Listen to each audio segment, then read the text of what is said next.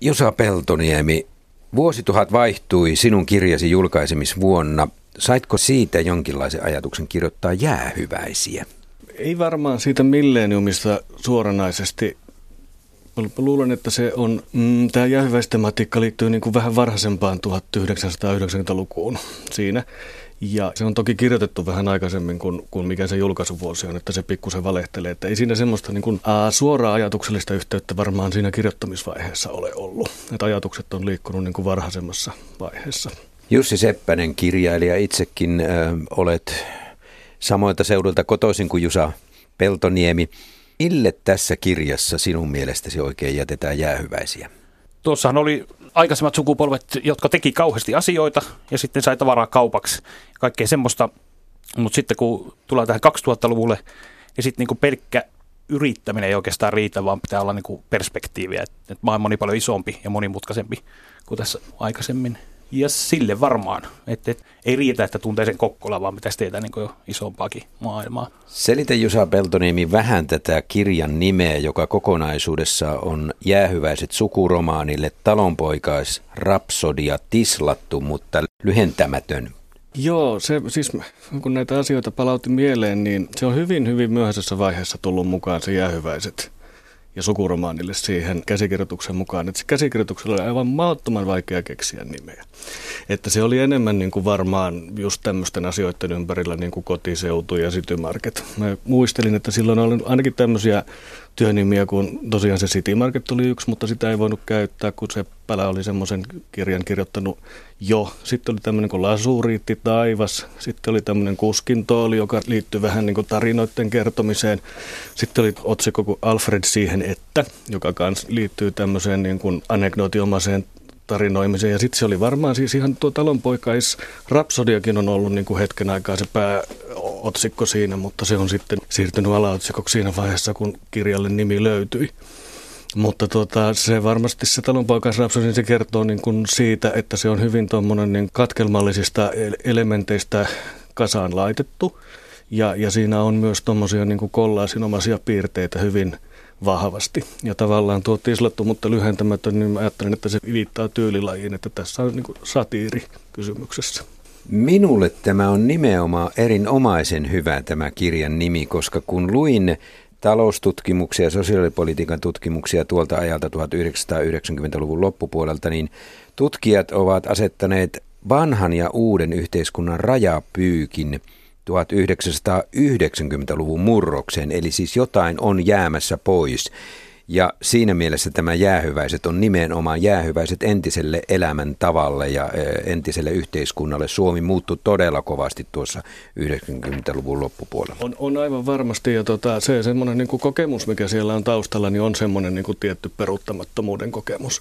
Mutta että se, että mihinkä mä sen itse paikallista, mä mietin semmoisia niin kuin nollapisteitä, mitä mulla on tuon kirjo, kirjan kirjoittamisen suhteen ollut, niin muistan semmoisen, kun muistaakseni pääsiäisenä 1992 oltiin oltu tota, niin Keski-Pohjanmaan kamarikuoron kanssa kiertueella Liettuassa esittämässä Mozartin rekviemiä eri paikoissa. Tai sitten se oli jo silloin vuotta aikaisemmin 91, kun oltiin Itävallassa ja Tsekkoslovakiassa. Mutta joka tapauksessa linja-autolla oltiin tultu johonkin Itämeren satamaan Suomeen siirtymistä varten ja tuli niin kuin ennen sitä ensimmäistä kelluttamista tai sitten itse välissä.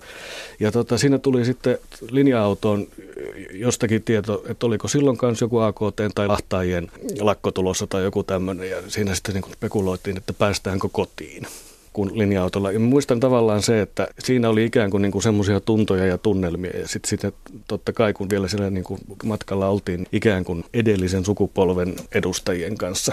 Mä olin niin kuin nuorimmasta päästä siinä kuorossa. Että se oli niin kuin tavallaan semmoinen niin kuin hetki, mitä mä oon jälkeenpäin miettinyt. Että siinä oli niin kuin syytä pukeutua sitten smokkiin ja kammata tukka taakse oluella ja mennä kysymään, että missä on kapteenin pöytä. Olet itse ollut City Marketissa töissä tuolloin 90-luvulla ja Jussi Seppänen, sinäkin olit suurin piirtein samaikäinen tuohon aikaan, kun Jusa tätä kirjaa kirjoitti. Itse asiassa oli edelleen ja... samaikäinen kuin Jusa lähes. no, no, näinkin voi sanoa. Ja sitten äh, samanikäinen kuin tässä tämä kuuden Ln ylioppilas, jolle ei löytynyt tuolloin 1990-luvulla muuta työtä kuin hinnoitella romaanialaisia alushousuja City Marketissa. Miten hyvin Jusa kuvaa tuota aikaa Kokkolassa ja City Marketin kuuden Ln ylioppilasta? Joo, mä koin niin kuin eettiseksi velvollisuudekseni mennä niin kuin Kokkolaan lukemaan tämä. Siis mä samaistun tosi paljon. Kun Jusa puhuu tuosta, että pääseekö kotiin äsken, niin itse asiassa niin päinvastoin mietin niin kuin sitä aikaa. Mä kirjoitin tosiaan 94 jotenkin, että pääseekö kodista pois. Eli mä samaistun tosi paljon näihin tyyppeihin, jotka jää olemaan sinne pieneen kaupunkiin jotenkin ilman suuntaa, että jos sinne jää siihen samaan ympäristöön, minne esivanhemmatkin on jäänyt, niin ei siitä mitään tuu. Että ei siellä niin ole mitään tekemistä. Se suunta pitää etsiä jostain muualta kuin siitä kaupungista. Mä niin samaistun just erinomaisesti näihin. Niin mä voisin sen verran ottaa tuohon kiinni, että, että mä muistan tavallaan itse lukioaikana jotenkin silloin, kun ei vielä ollut niin kuin täysin selvää, että se maailma jotenkin muuttuu mm. peruuttamattomasti, mm. niin muistan niin kuin ihmetelleeni sitä ajatusta, että miten niin en voisi opiskeluiden jälkeen tulla näin just. A- a- asumaan takaisin Kokkolaan, koska täällähän niin kuin kaikki on asuneet. Me puhutaan kohta Kokkolasta ja Pohjanmaan Hyvä. tärkeydestä ja sen erinomaisuudesta, kun ajatellaan koko Suomea, mutta vielä vähän tästä ylioppilaasta. Miksi ihmeessä 6L ylioppilas ei saa muuta työtä? Miten toivotonta Jusan kirja on? Minkälainen toivottomuuden kuvaus? Mulla tuli tosi toivoton olo ja varsinkin sitten ikään kuin kirjan loppupuolella, kun oli, oltiin päädytty sinne vaivaiskoivuhakaan ja ja sitten onnellisimman kohtalon sitten saa tämän, mistä Neuvostoliitot se oli tullut Kokkolaan sitten palumuutteena tämä tyyppi, joka sitten oli niin tyytyväinen sitten vielä siellä lopussakin. Mutta muuten se tuntuu, että niin odotellaan, että hommat menee paremmaksi, mutta ei ne nyt oikein niin vaan mene. Oli aika hulvatonta lukea tässä kirjassa kuvausta Euroopan unionin komission puheenjohtajan Jacques Delorsin vierailusta Kokkolaan. Se tapahtui vuonna 1994 Mistä poimit tämän tiedon tähän tarinaasi? En muista, että missä mä oon silloin heinäkuussa 94 ollut. Mä oon kyllä ollut Kokkolassa, mutta se oli hellepäivä. Kyllä mä tavallaan niin muistan molemmat ja molemmat on jollain tavalla vaikuttanut. Silloin kun se oli se kansanäänestys sitten silloin lokakuussa, niin, niin olin junassa sillä tavalla, että Veijo Meri istui vastapäätä siinä vähän kauempana. Ja se koettiin niin tärkeänä se EU-kansanäänestyksen tulos, että se junassa kuulutettiin, että miten tässä on käynyt. Ja katselin tuota Veijo Meren ilmettä siinä kohtaa, mutta tota, ei siitä muuta voinut lukea muuta kuin, että, että hän ajatteli jotakin. Tässä on aika tärkeässä asemassa on tämä Kokkolan ja koko Pohjanmaan alue, jos ajatellaan Suomea. Ja kun ajatellaan sitä, mitä kirjoitat tähän kirjaan Kokkolan merkityksestä aiempina vuosisatoina Suomelle, minkälainen talousalue se on, niin sehän on ollut valtavan vauras ja tavallaan oma lakinen, jos laitetaan lainausmerkit vielä siihen. Että se oli tämmöinen vapaan markkinatalouden oikein laboratoriomainen paikka. Voiko näin sanoa?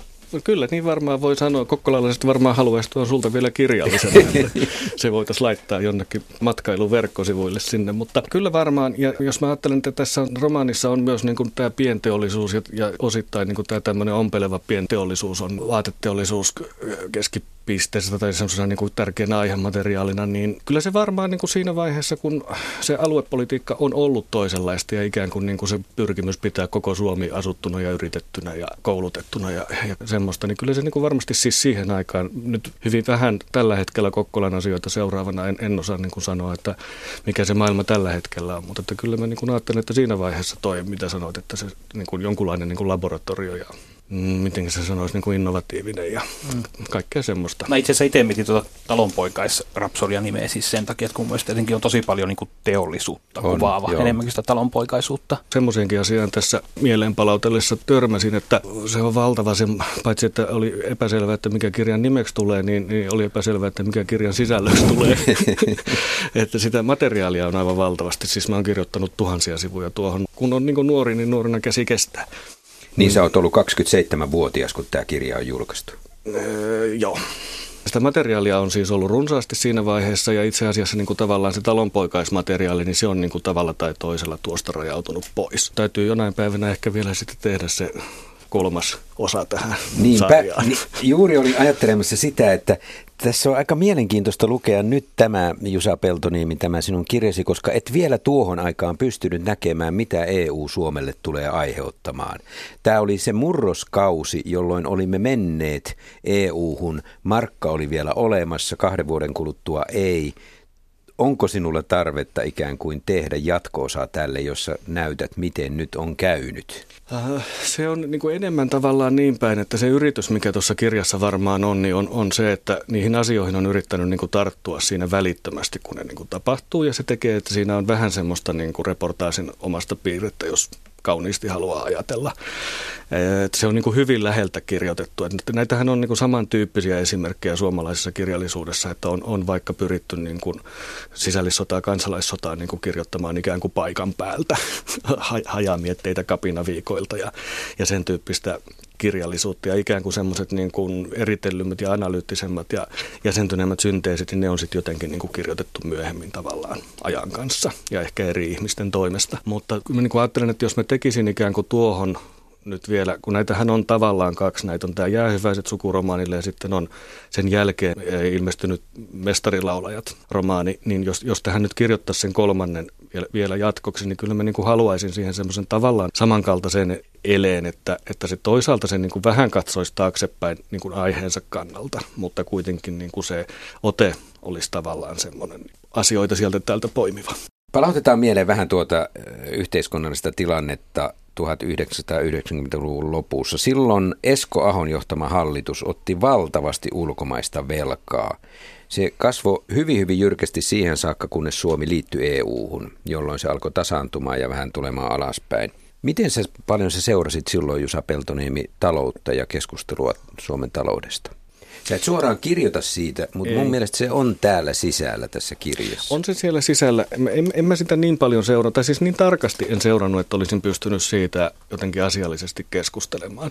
Muistan, että Tampereen teatterikesässä varmaan 1997 niin oli semmoinen Reko Lundanin pitämä keskustelu siellä jossakin teatteriklubilla, missä oli, oli ainakin Pirkko Saisio ja minä ja Reko sen keskustelun aiheena oli nämä asiat. Reko Lundahan silloin kirjoitti sitä ensimmäistä näistä yhteiskunnallistalous orientoituneista näytelmistä. Niin muistan vaan siinä tavallaan sen, että kyllä mä niin kuin ihan pystyin kesku, keskustelua seuraamaan ja, ja tota, kantaa ottamaan, mutta että ei mulla niin kuin ihan semmoista niin tarkkaa tuntemusta siitä ollut, että olisi voinut sitä kautta lähteä sitä polemisoimaan. Mulla oli enemmän ehkä katse sitten kuitenkin siellä niin kuin lähihistoriassa, että mä muistan, että mä olin tullut tuolta niin kuin jäähyväisten maailmasta jo sitten niin kuin sinne 70-luvulle, minnekä se mieskuoro-romaani myöhemmin päättyi. Että mulla oli siihen aikaan oli Ahti Karjalainen fokuksessa en, enemmän, mutta että siinäkin oli, se oli tavallaan sitä vaihetta, kun markkaa devalvoitiin silloin 80-luvun alussa ja aina aamulla muistettu, että paljonko oli illalla devalvoitu. Että se oli ehkä niin kuin tavallaan tämmöisen. Niin. Mutta sä kirjoitat tässä kuitenkin, että keskipohjalainen oikeisto, isänmaa-asia, sosialismi, demokratia, maalaisliitto, suojeluskunnat, kauppasuhteet, neuvostoliitto ja pienyrittäjyys, ne kaikki ovat joskus olleet suuria asioita. Mitä näille on tapahtunut vuosituhannen vaihteessa? Eiköhän ne ole vaan parantunut. Sanois tarkemmin. Hyvin vankat peruspilarit suomalaisessa keskustelussa tuo aikaan, tai sanotaanko 80-luvulla? Sanotaan vaan, ja sitten sanotaan, mitä Jussi sanoi tuossa ihan keskustelun alussa, että mistä perspektiivistä me noita asioita katsotaan. Että katsotaanko me niin kuin paikallisesti ilman, että ei tiedetä muusta, vai katsotaanko niitä jotenkin niin kuin globaalisti. Että kyllä varmasti semmoinen tota, niin, niin suojeluskunta-aate niin näyttää globaalisti ihan toisenlaiselta kuin miltä se näyttää paikallistasolla.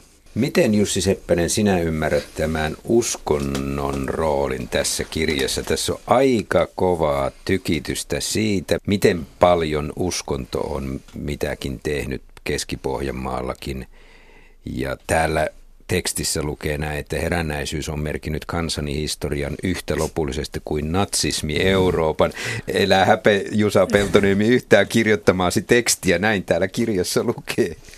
Jussi, mitä tota, ajattelet Joo, tästä uskonnollisuudesta? Oli, niin, sitten siinä oli myös se, niin kuin, että, että Euroopassa uskonto on niin kuin vahvistanut mm. ihmistä ja sitten tässä Keski-Pohjanmaalla on ollut niin, että se on niin kuin latistanut, että aina kun on lähtenyt hyvin käyntiin, niin sitten on joku herätysliike tai sen kaltaisen kohdan, kohdan muiston täältä myös lukeneeni. Joo.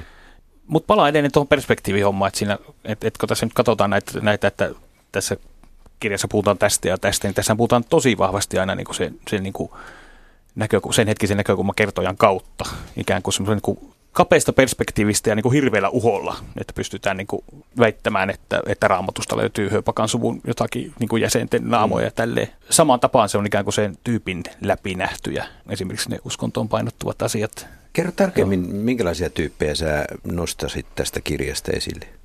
No esimerkiksi tämä Rolf, joka kirjoittaa tämän Höpakan suvun nämä vaiheet. Se oli mulle itselle tosi kiinnostavaa. Jotenkin tuntui, että tuommoista niin keski-Pohjanmaalaisten ihmisten historia. Mä hirveästi sitä kaunokirjallisuudessa niin kuin Pohjanmaasta on kirjoitettu vaikka mitä, mutta sitten jotenkin se oli niin kuin tosi voimaannuttava lukea. Ikään kuin samaan aikaan, kun siinä oli se parodia-elementti, että, että tämähän on aivan niin kuin käsittämätöntä, mutta samaan aikaan niin kuin ehkä se, mikä siinä oli huomattavasti tärkeämpää kuin se, että mitä siinä sanottiin, oli niin kuin se ääni, millä se Rolf puhuu. Et ei voi ehkä puhua niin kuin epäluotettavasta kertojasta, vaan hän oli niin kuin äärimmäisen rehellinen mutta se epäluotettavuus niin kuin syntyy siitä, että hän näkee sen jotenkin niin sieltä omasta näkökulmastaan ja sitä kautta. Ja alusta pitää lukijalle tulee itsestään selväksi, että kyllä mä tiedän paremmin kuin mitä tämä henkilö tässä, joka puhuu. Kyllä tässä on ainakin kujeileva kertoja. On, ehdottomasti on. Joo. Nämä liittyy niin kuin yhteen kaikki. Se liittyy myös siihen niin kuin satiirityylilaji-asiaan mm. tuossa. Kun mä on paljon käyttänyt pohjatekstejä tuossa noin. Joko ihan suoraan tai sitten vähän muunnellen tai sitten muistinvaraisesti. Ja mä oon niin lukenut niitä vähän sillä tavalla, ja mielestäni en edes niin kuin kauhean paljon tulkiten niitä pohjatekstejä nimittäin, että ne on vähän niin kuin semmoisia kirveellä veistettyjä palloja, josta on otettu kulmat pois. Ja nyt ikään kuin, niin kuin se kirjailijan osuus tässä on ollut se, että on niin kuin palautettu ne kulmat sinne, mistä ne on välillä pyöristetty. Esimerkiksi nämä uskontoon liittyvät möläytykset, tuohon missä, missä viittasitte, niin, niin kuin muistin mukaan ne perustuu hirmu paljon Oskari Tokoin ajatuksiin. Että ne on Oskari Tokoin lapsuuteni muistoista.